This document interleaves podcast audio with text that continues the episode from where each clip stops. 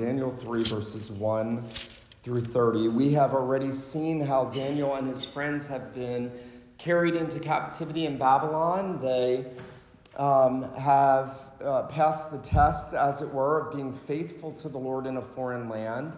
God has also made them fruitful in a foreign land. He has used Daniel and his friends in calling on the Lord to reveal to Nebuchadnezzar the dream that he had and the interpretation of that dream. And eh, we have seen how God has given foreshadowings of his everlasting kingdom, what, what he was going to do in the latter days after Babylon and the, the Greco, um, the, the, the uh, Greek uh, conquest of the world under Alexander and the Roman conquest in the days of Rome. And then how God would set up his kingdom and would establish his king to be an everlasting king, ruling and reigning forever after those kingdoms had passed. And on the heels of Daniel and his friends giving this dream and this interpretation to Nebuchadnezzar, we now read King Nebuchadnezzar made an image of gold whose height was 60 cubits and its breadth 6 cubits. He set it up on the plain of Dura in the province of Babylon. Then King Nebuchadnezzar sent to gather the satraps, the prefects, and the governors, the counselors, the treasurers, the justices, the magistrates, and all the officials of the provinces to come to the dedication of the image that King Nebuchadnezzar had set up. Then the satraps, the prefects, and the governors, the counselors, the treasurers, the justices, the magistrates, and all the officials of the provinces gathered for the dedication of the image that King Nebuchadnezzar had set up. And they stood before the image that Nebuchadnezzar had set up. And the herald proclaimed aloud, You are commanded, O peoples, nations, and languages that when you hear the sound of the horn, pipe, lyre, trigon, harp, bagpipe, and every kind of music, you are to fall down and worship the golden image that King Nebuchadnezzar has set up. And whoever does not fall down and worship shall immediately be cast into a burning fiery furnace. Therefore, as soon as all the people heard the sound of the horn, pipe, lyre, trigon, harp, bagpipe, and every kind of music, all the people, nations, and languages fell down and worshiped the golden image that Nebuchadnezzar had set up. Therefore, at that time, certain Chaldeans came forward and maliciously accused the Jews. They declared to King Nebuchadnezzar, O king, live forever. You, O king, have made a decree that every man who hears the sound of the horn, pipe, lyre, trigon, harp, bagpipe, and every kind of music shall fall down and worship the golden image. And whoever does not fall down and worship shall be cast into a burning fiery furnace. There are certain Jews whom you have appointed over the affairs of the province of Babylon Shadrach, Meshach, and Abednego, these men, O king, pay no attention to you. They do not serve your gods or worship the golden image that you have set up. Then Nebuchadnezzar, in furious rage, commanded that Shadrach, Meshach, and Abednego be brought. They brought these men before the king. Nebuchadnezzar answered and said to them, Is it true, O Shadrach, Meshach, and Abednego, that you do not serve my gods or worship the golden image that I have set up? Now, if you are ready when you hear the sound of the horn, pipe, lyre, trigon, harp, bagpipe, and every kind of music, to fall down and worship the image that I have made well and good. But if you do not worship, you shall immediately be cast into a burning fiery furnace. And who is the God who will deliver you out of my hands? Shadrach, Meshach, and Abednego answered and said to the king, O Nebuchadnezzar, we have no need to answer you in this matter. If this be so, our God, whom we serve, is able to deliver us from the burning fiery furnace, and he will deliver us out of your hand, O king. But if not, be it known to you, O king, that we will not serve your gods or worship the golden image that you have set up.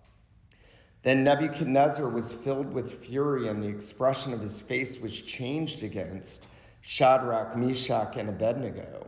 He ordered the furnace heated seven times more than it was usually heated And he ordered some of the mighty men of his army to bind Shadrach, Meshach, and Abednego and to cast them into the burning fiery furnace. Then these men were bound in their cloaks, their tunics, their hats, and their other garments, and they were thrown into the burning fiery furnace. Because the king's order was urgent and the furnace was overheated, the flame of the fire killed those men who took up Shadrach, Meshach, and Abednego. And these three men, Shadrach, Meshach, and Abednego, fell bound into the burning fiery furnace. Then King Nebuchadnezzar was astonished and rose up in haste. He declared to his counselors, Did we not cast three men bound into the fire? They answered and said to the king, True, O king. He answered and said, But I see four men unbound, walking in the midst of the fire, and they are not hurt and the appearance of the fourth is like a son of the gods. Then Nebuchadnezzar came near to the door of the burning fiery furnace. He declared Shadrach, Meshach, and Abednego, servants of the Most High God, come out and come here. Then Shadrach, Meshach, and Abednego came out of the fire. And the satraps, the prefects, the governors, the king's counselors gathered together and saw that the fire had not any power over the bodies of those men. The hair of their heads was not singed, their cloaks were not harmed, and no smell of fire had come upon them. Nebuchadnezzar answered and said, Blessed be the God of Shadrach, Meshach, and Abednego, who has sent his angel and delivered his servants who trusted in him, and set aside the king's command, and yielded up their bodies rather than serve and worship any God except their own God. Therefore, I make a decree any people, nation, or language that speaks anything against the God of Shadrach, Meshach, and Abednego shall be torn limb from limb, and their houses laid in ruins, for there is no other God who is able to rescue in this way. Then the king promoted Shadrach, Meshach, and Abednego in the province of Babylon. The grass withers the flower fades, but the word of God endures forever. Well, there were two British reformers by the name of Nicholas Ridley and Hugh Latimer who had themselves been Roman Catholic priests. They had in due time been converted. In fact, Latimer had been converted by a Protestant minister who had gone into a confessional when he was serving as a Roman Catholic priest, and instead of confessing his sins, gave Latimer the gospel, and he was converted and became one of the great Protestant reformers. And yet, these two men had elicited the rage of the Roman Catholic Church. On October 16th of 1555, they would be burned at the stake, and their deaths would spread far and wide. In fact, when they died, the smell of burning flesh is said to have spread far and wide so that the people could smell the, the, the, the burning of their flesh throughout far portions of the city in which they were burned. Um, Ridley, when he was being tied to the stake, prayed, O Heavenly Father, I give to you my hearty thanks that you have called me to profess you even to death. I beg you, Lord, have mercy on this realm of England and deliver it from all her enemies. When Ridley was burned to death, he cried out, Into your hands, O Lord, I commend my spirit. But the wood was green and was not burning as it ought, and so he burned very slowly in that fire. And yet he cried out as he was burning slowly. He cried out, Lord, have mercy on me. I cannot burn. Have mercy on me. I cannot burn. Let the fire come to me. Latimer died much more quickly, and as he was dying, he looked over and cried to Ridley, Be of good comfort, Mr. Ridley, play the man. We shall this day light such a fire by God's grace in England that I trust it shall never be put out. It's one of the great stories in church history of the martyrs who suffered great and extremely painful loss for their testimony to Christ. But as our account tonight shows, it's not always the case that the saints suffer great loss in their faithfulness to Christ. Sometimes in this life, God delivers them. Um, we all know so well the account of Shadrach, Meshach, and Abednego. I'm sure that if I'd asked you to recount it tonight, almost all of you could recount exactly what happened to them, exactly how God delivered them. And yet, I want us to consider as we look at this in the context of what went before, everything that we've seen already, how God has been working his purposes out in the life of these four young teenagers, Daniel and his three friends, and as God has positioned them in the very courts of Nebuchadnezzar, and as uh, the opposition has been mounting, and, and you will see throughout this book how that opposition continues to mount. And ever increases. Here for Shadrach, Meshach, and Abednego, later for Daniel in chapter 6, and yet it has already begun. We have already seen in chapter 2 how there was a threat that Daniel's life and the life of these his friends were in jeopardy because the king in his rage didn't trust anyone in his insecurity and his malice in his conscience at work against him and against others because he had oppressed God's people that, that he had threatened the very lives of these servants of God and yet God had delivered them by revealing the dream and its meaning to Daniel and his friends when they came and called on him. And you'll notice that Nebuchadnezzar seems to have been humbled. Nebuchadnezzar seems to acknowledge that there is no God in heaven but the God who reveals mysteries, and that he had revealed them to Daniel and his friends. And yet, what we're going to see tonight is that Nebuchadnezzar was not trusting in the God of heaven he was merely amazed by the astonishing works of God. He was he liked the spectacular things. He wanted to acknowledge the spectacular, but his heart was not in a place of worshiping the God of heaven and earth. And I want us to consider three things as we look at this chapter together tonight. First, I want us to consider Nebuchadnezzar's defiant opposition. Then I want us to consider Daniel's three friends' resigned faith. And then I want us to consider the divine deliverance. Defiant opposition, resigned faith, divine deliverance. Well, notice no sooner have we left chapter 2, where Nebuchadnezzar has exalted Daniel and his friends. He has put them in a place of exalted position in his kingdom. They have gone from suffering to exaltation, death resurrection, exaltation. And yet, no sooner have they done this that right on the heels of that, we read about Nebuchadnezzar's defiant opposition to God and to his people. Now, this ought to strike us as strange. Remember, it was Daniel and his friends who just gave the king what he wanted, and it was the king that had exalted them. And yet, no sooner does he do that, that we read, notice verse 1 King Nebuchadnezzar made an image of gold whose height was 60 cubits and its breadth 6 cubits. Now, Nebuchadnezzar decides on the heel of being told that he had had a dream about an image made of four parts and that that image represented four kingdoms and that ultimately those kingdoms would come to an end and a rock cut out without hands would fall and crush it and become a great mountain and would be the, the kingdom of God filling the earth. And on the heels of hearing about that, Nebuchadnezzar decides, I am going to make an image of myself. And instead of it being four parts of different metals, I'm going to make it all gold. It's going to be 90 feet tall and 9 feet wide because I am great.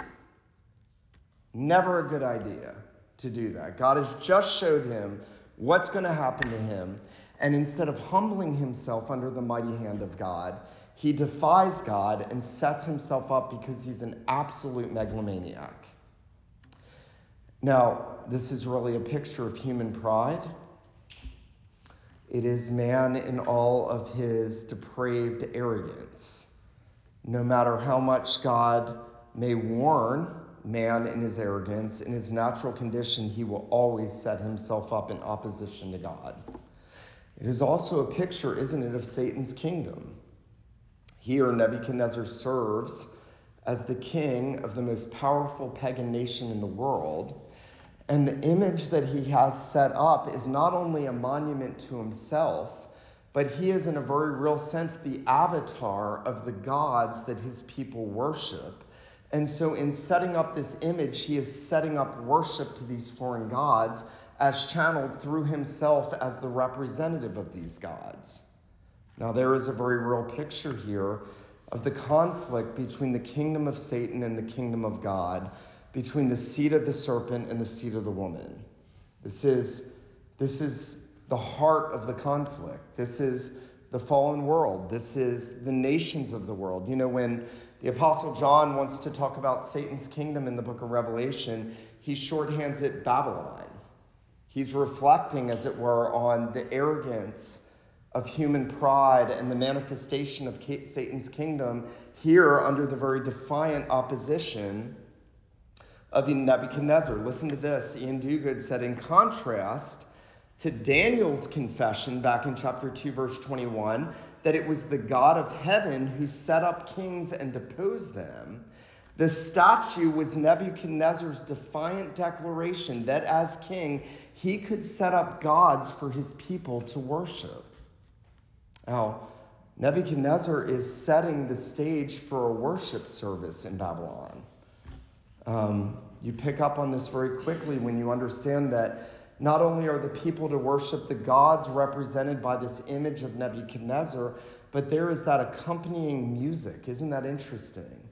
And the, the repetition of the instruments that are used are reminding us of God calling his people to praise him with lute and harp and stringed instruments and flutes in the Psalms.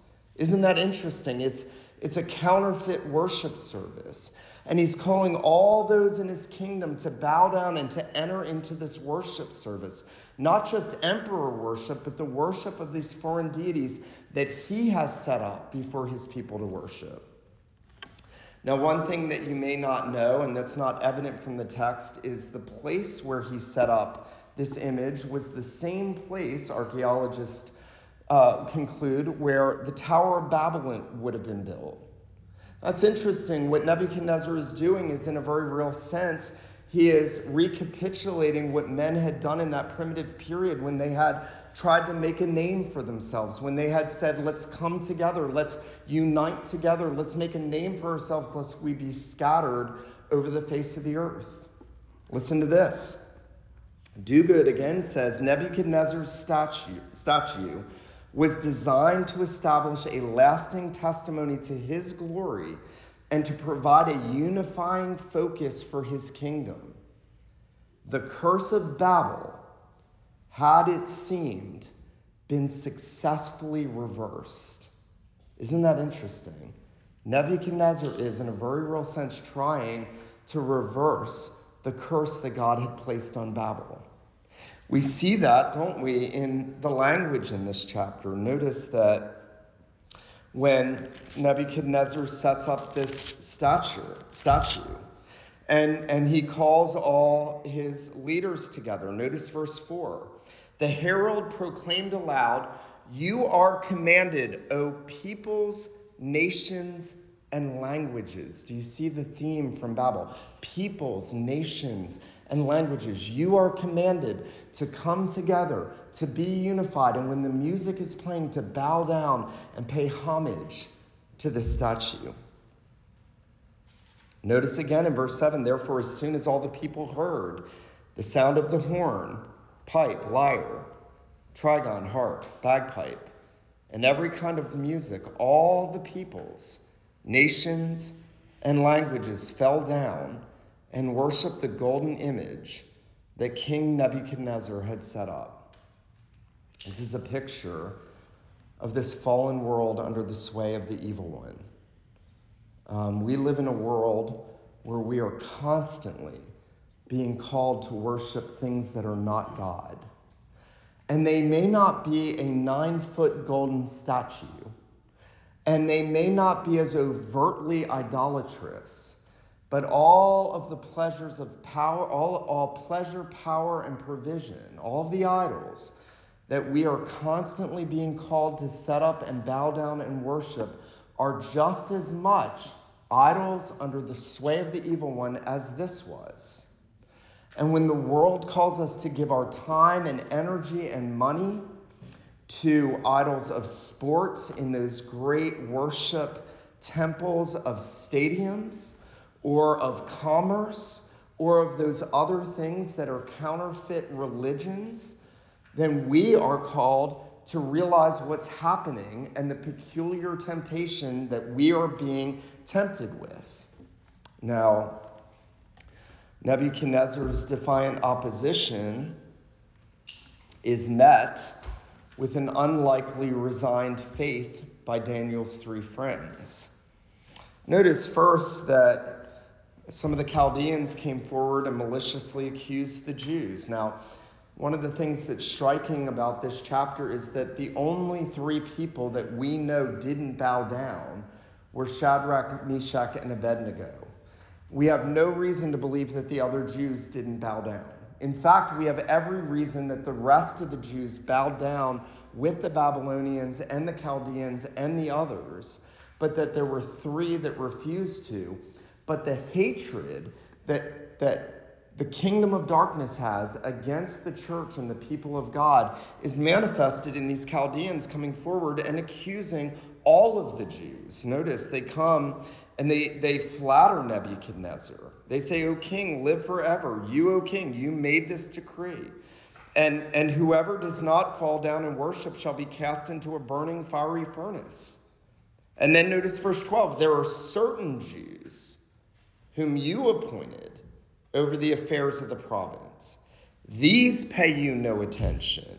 These do not serve your gods or worship the golden image that you have set up. And Nebuchadnezzar, in that defiant opposition, now enraged because he is not receiving the worship, he is not receiving the homage that he thinks he is due, um, comes and confronts Shadrach, Meshach, and Abednego. Now, um, he, he threatens them. Notice at the very end of verse 15 if you do not worship, you shall immediately be cast into a burning fiery furnace.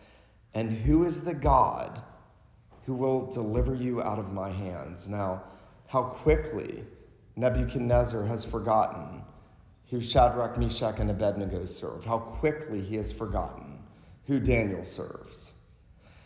And how ready he is to threaten God's people to be burned to death if they will not worship at his command. Notice that the three friends of Daniel were confident that God was going to save them by his power, or they were at least resigned to the sovereignty of his will.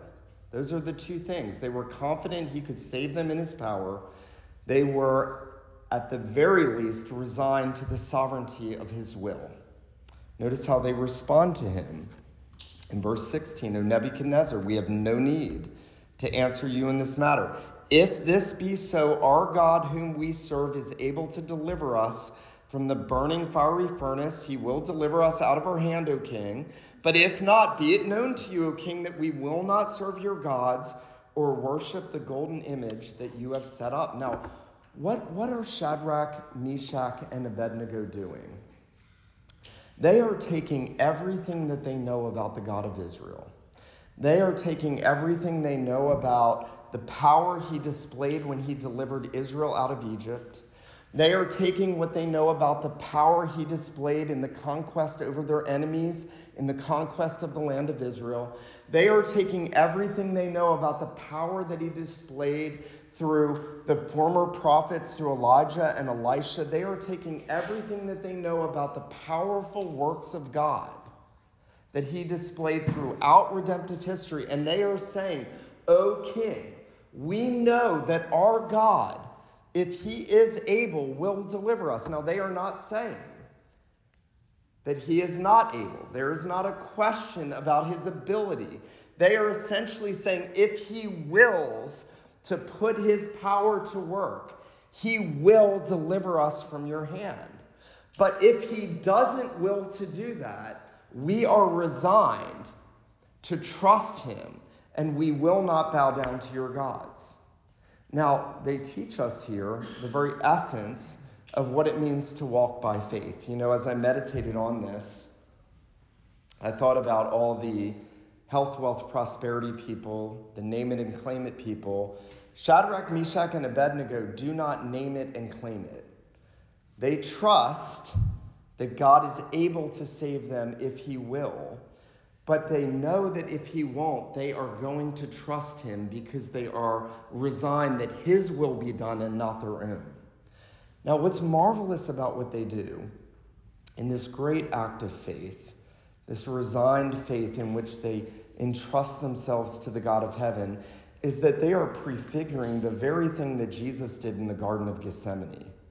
When Jesus is staring into the furnace of the wrath of God, and, and he cries out, Lord, if, it, if it's possible, let this cup pass from me. Nevertheless, not my will, but yours be done.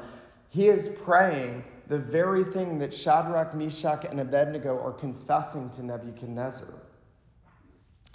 Um, it's very interesting. Um, the faith that they exhibit is the faith that all saints are called to exhibit. If you look in the great faith chapter in Hebrews chapter 11, and you read of that, that great company, that great cloud of witnesses from the old covenant who, through all the trials, through all the challenges, through all the difficulties, through all the uncertainties, through all the things that were unseen, grabbed hold of the promises of God and trusted Him. But when you come to the end of that chapter, one of the interesting things is that we are told that, that some of them, some of them by faith, they, they stopped the mouths of lions. Women received their dead back. Some conquered kingdoms. But then we're told some were sawn in two. Some lived in caves and rocks. Some were put to death of whom the world is not worthy. And so you see that, that the life of faith and the faith that we're called to exercise in the same God that Shadrach, Meshach, and Abednego trusted in is a faith that said, whether he saves me or destroys me in this life, I will trust him. It is, it is the same thing that Job says when he says, Though he slay me, yet will I trust him. They are saying, even if he doesn't deliver us in this moment from this fire, we will trust him. Now that's marvelous and it's also quite rare. You know, there's not many Christians who have faced the threats that Shadrach, Meshach, and Abednego faced, who have stood their ground in this way. And yet they are teaching us that if God calls us to suffer, that we can face it the same way that Ridley and Latimer faced it. That even if God doesn't deliver us, we are going to light a fire that is never going to be put out throughout England. That even if He doesn't deliver us by His power, we will not bow down and worship idols. It's remarkable what Daniel's friends do in that one little statement. Notice also that they don't do what they don't do. They don't lead a rebellion against Nebuchadnezzar. We saw, saw this with Daniel. They don't say, We're going to go out there and tear this thing down because our God is Lord. They simply say, If our God wants to deliver us, he will. And if he doesn't, he won't. And so Nebuchadnezzar is enraged and he asks and orders his mighty men to heat up the fire seven times to bind these men in their clothes and to throw them in. Now, no sooner are they thrown into this fire than Nebuchadnezzar perceives that something's not right. He knew that he had three thrown in. He sees a fourth walking in the midst of the fire. He doesn't understand what's going on. He says to his men, Didn't I throw three in? They said, Yes. He says, Why do I see a fourth walking in the midst of the fire, they're not hurt, and the appearance of the fourth is like, and in Hebrew it is literally like a son of the gods. Now, there are some who think this fourth figure was just an angel. There are others who think this was a pre incarnate manifestation of the second person of the Godhead.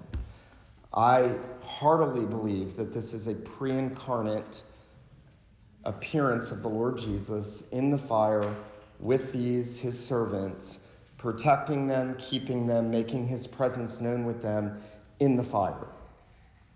Listen to this. John Owen, reflecting on this account, he said, Faith will bring in the presence of Christ in such a season. Faith will bring in the presence of Christ in such a season. He said, When otherwise your heart would fail for fear, for you would be left to your own wisdom, which is folly, and to your own strength, which is weakness. Faith will give us the same composure of spirit, the same resolution as these men had. And with these things, we should relieve ourselves under the worst that can befall us. You see, what, what Owen's saying is if we are trusting in the God of heaven, even if we face the most severe affliction and trial and opposition because of our faith in Christ, our faith will bring Christ into the very furnace with us he will be with us. You know, this is a fulfillment. By the way, Isaiah the prophet prophesied before Daniel and his friends went into Babylon and before these three were thrown into the fire. And in Isaiah 43 2, the Lord said, When you pass through the waters, I will be with you. And through the rivers, they shall not overwhelm you. When you walk through the fire, you will not be burned, and the flame will not consume you. That was before this happened. God is giving a tangible example of what he said through Isaiah in the experience of Shadrach, Meshach, and Abednego in the fiery furnace. Now, it's interesting. Um, God could have allowed Shadrach, Meshach, and Abednego to perish, and they would have been delivered in the resurrection. So no matter what happened to them, they would have been delivered. And yet, in this moment in redemptive history, he gave us this as a picture that he can deliver, even in the moment of affliction and opposition, even in that severe and fiery trial with which we are tried. The Lord can deliver. And so I want us to consider the divine deliverance in the third place. Now, notice before Nebuchadnezzar sees that fourth figure in the fire and realizes that they're not hurt. The men that were called to throw them in the fire were themselves consumed by the fire. You see, the divine deliverance and the salvation that God provides begins with the destruction of his enemies. Isn't that interesting? In the very act of saving Shadrach, Meshach, and Abednego, God acts in judgment on his enemies. He destroys his enemies, he delivers his people. That's always the way that God works. Remember when Egypt was pursuing Israel through the Red Sea, and Israel walked through as on dry ground, but the Egyptians were destroyed with the waters. Or before that, in the flood, when God saved Noah and those with him in the ark, he destroyed the world with the same water by which he saved Noah. The same fire in which Shadrach, Meshach, and Abednego were preserved was the same fire with which God destroyed his enemies. And then there is the very presence of Christ with them. Here is God in the fire with them. Here is the God in whom they are trusting, and he is with them. Here is the God who says to his people and said so long before in Joshua, I will never leave you nor forsake you. Now, that's important because the time may come when you may suffer, suffer opposition for your faith. And in that moment, we are to remember that God has said, I will never leave you, I will never forsake you. He may deliver you in the here and now, he may deliver you in the resurrection in the hereafter, but he will never leave his people. He says, Lo, I am with you always, even till the end of the age, even in the fire, even in the hottest conflict, even in the most fiery opposition. The Lord said, I am with you. I will keep you. I will be with you. I will guide you. The flame will not hurt you. You know what enabled Ridley and Latimer to pray the prayers they, they did and to make the statements they did while the flame was consuming them because they knew that that flame couldn't hurt them ultimately. They knew that God was going to bring them through in the resurrection on the last day and that he was with them in the fire. That's how Ridley could say to Latimer, play the man, or Latimer could say to Ridley, play the man. Play the man for Jesus. Because we can't burn. We can't burn. Even if the world does its worst to us, Jesus said, Do not fear those who can destroy the body and afterwards have nothing else they can do, but, but fear him who, after he has destroyed body, can throw soul and body in hell. Fear him. Um, there is, of course, this beautiful picture here, though, of a death, a resurrection, and an exaltation. Shadrach and Meshach and Abednego go into the fire. That's death. They're brought out. That's resurrection. They're given a promotion. That's exaltation, just like Daniel will in chapter 6, just like David did constantly. And that's the theme of the Old Testament the covenantal theme of these typical deaths and resurrections. And what are they pointing to? They're pointing to what the Lord Jesus would undergo under the fire of God's wrath on the cross. You know, when Jonathan Edwards is reflecting on the Lord Jesus in the Garden of Gethsemane and the Father putting the cup in front of him, this is what he says. Listen, he says, The thing that Christ's mind was so full of at that time was the dread of his human nature, feeble though it was, of that dreadful cup, which was much more terrible than Nebuchadnezzar's fiery furnace. You see, the Father's cup was more terrible than Nebuchadnezzar's fiery furnace. Listen to this. Edwards says Christ had a near view of that furnace of wrath into which he was to be cast he was brought to the mouth of the furnace that he might look in it, stand and view its raging flames, and see the glowing of its heat, that he might know where he was going and what he was about to suffer. This was the thing that filled Jesus' soul with sorrow and darkness, this terrible sight as it overwhelmed him. Now, what Edwards is doing is drawing an analogy, and he's saying, Christ went into the fire of God's wrath. And unlike Shadrach, Meshach, and Abednego, he was in there alone. He was forsaken so that you would be able to endure the fire of God's wrath on Judgment Day, so that he would stand with you on that great day of wrath, and so that you would come out unscathed and untouched. Um, I love this. Edwards says, listen carefully. Christ redeems us. For, I'm sorry, Christ redeems from the furnace by coming into it himself. Christ redeems from the furnace by coming into it himself. He redeems from wrath by enduring it himself. You see, what Shadrach, Meshach, and Abednego suffered at the hands of men was child's play compared to what it's going to be like for men to suffer under the wrath of God. And yet Christ put himself in the fiery furnace on the cross and was totally consumed so that you would not be consumed on Judgment Day.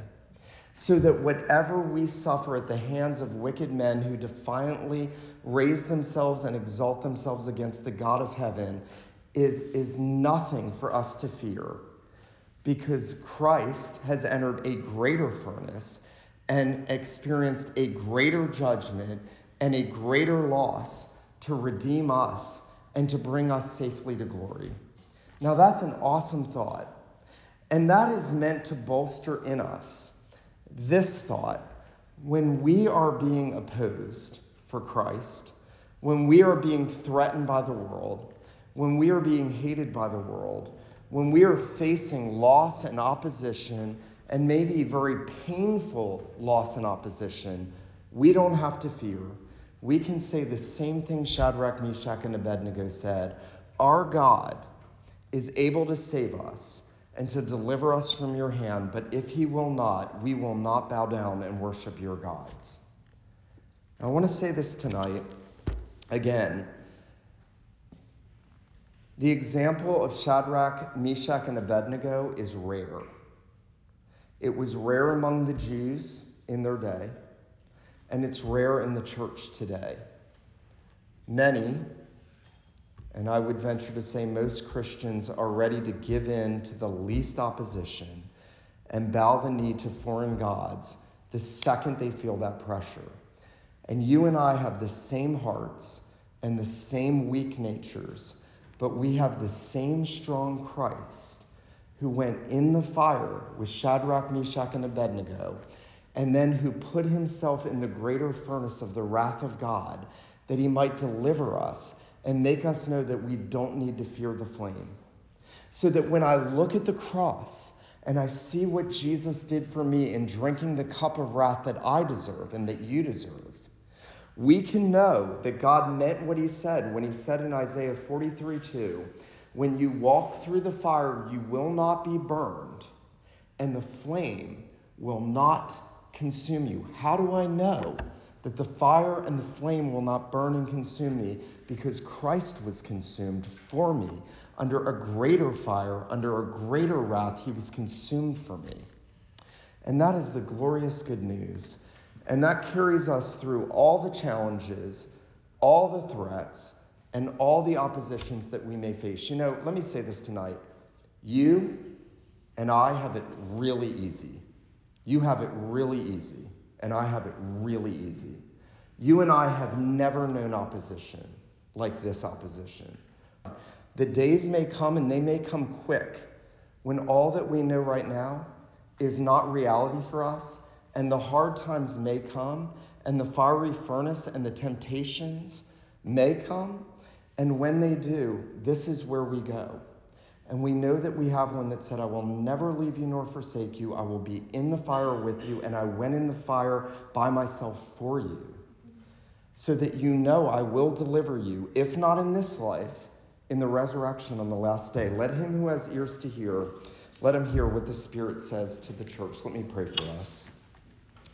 Father in heaven, we thank you and praise you for giving us such a marvelous testimony of your power over the forces of darkness, of your power at work in the deliverance of your people. Lord Jesus, we thank you and praise you that you are in the fire with us when you call us to endure the fires of persecution and opposition. We thank you that you were with Ridley and Latimer when they were burned at the stake for their faith in you. And we thank you, Lord Jesus, that you have gone into the furnace of the fire of God's wrath on the cross, drinking to the very dregs the cup of wrath that we deserve. And we thank you that you have done that to make us to know that we will not be burned and we will not be consumed by the fire of God's wrath on Judgment Day.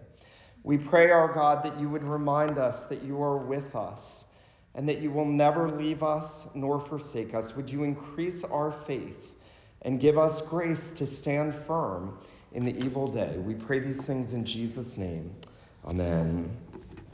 And as we respond together, let's rise and sing together hymn 364, How Firm a Foundation. Would you rise and let's sing together?